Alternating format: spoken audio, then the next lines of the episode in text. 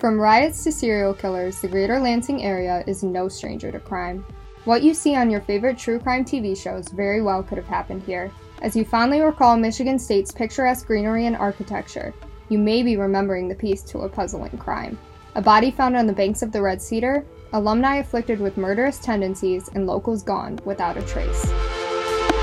Introducing East Lansing Crime Warp, a new podcast for the state news in which I, Maddie Monroe, And I, Hannah Brock, delve into chilling crimes of the past, as well as current incidents to keep you in the know.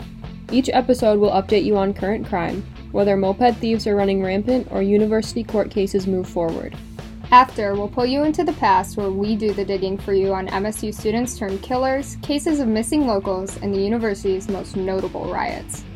So grab a blanket, throw in your headphones, and stay tuned while we address reality and dive into the ghosts of local crimes past.